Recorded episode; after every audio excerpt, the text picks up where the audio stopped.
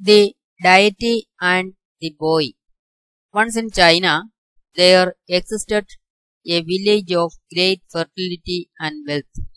All the people in the village enjoyed a life of pomposity and uh, sumptuousness. The main occupation of the village was agriculture. The farmers got what they wanted from their fields. The harvest was always satisfactory to all the people in the village. They have even conducted festivals in the name of their harvests. In the village, there was a deity temple. It was believed that all the advantages of the village was conferred on the people by the deity of that temple. So, every Friday, people went to the temple with their offerings to the deity. The icon of the deity was a very striking one. It had a smiling face. It was not like most other icons that had a sitting posture. Instead, this icon always stood erect, smiling at the devotees. In the village, no people knew what a famine or a drought was. Because since they had come to know of their village, they never experienced any bad natural calamities like cyclone, earthquake, volcano, flood, or tremendous downpour. All believed that their deity in the temple saved them from all natural anarchies. Once unexpectedly, the rain did not come to their village as usual in time. The crops started to wither away in the scorching sun.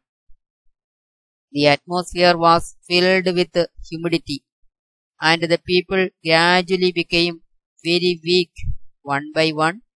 The people began to die because of extreme heat. For the first time in the life of the village, there came a serious drought, and therewith a famine followed. People gathered in front of the temple and began to tease and abuse their tutelary deity. They all blamed the deity for the responsibility of destroying their village little by little. At last, they could not tolerate much.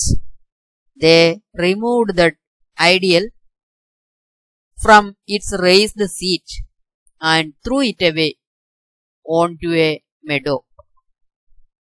A boy in the village saw the idol lying on the ground covered with dust and dirt. He was sorry for the icon and so he took it and placed it under the tree. He wiped off the dust and dirt from the icon and so it shone like a piece of glass in the sun. The boy stared at the idol. He felt that the ideal was satisfied and it smiled at him more pleasantly. He showed his obeisance, folding his palms together in deep reverence and devotion.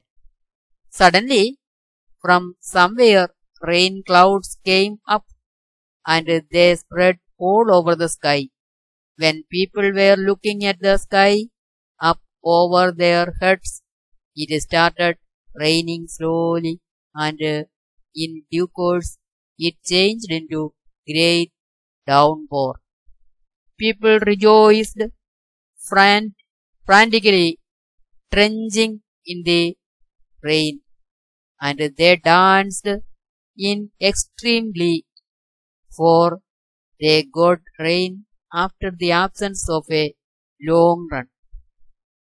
They all knew that The deity was teaching them about the miseries the people might experience if a natural disorder happened. At last, all the problems were removed for the boy could satisfy the deity.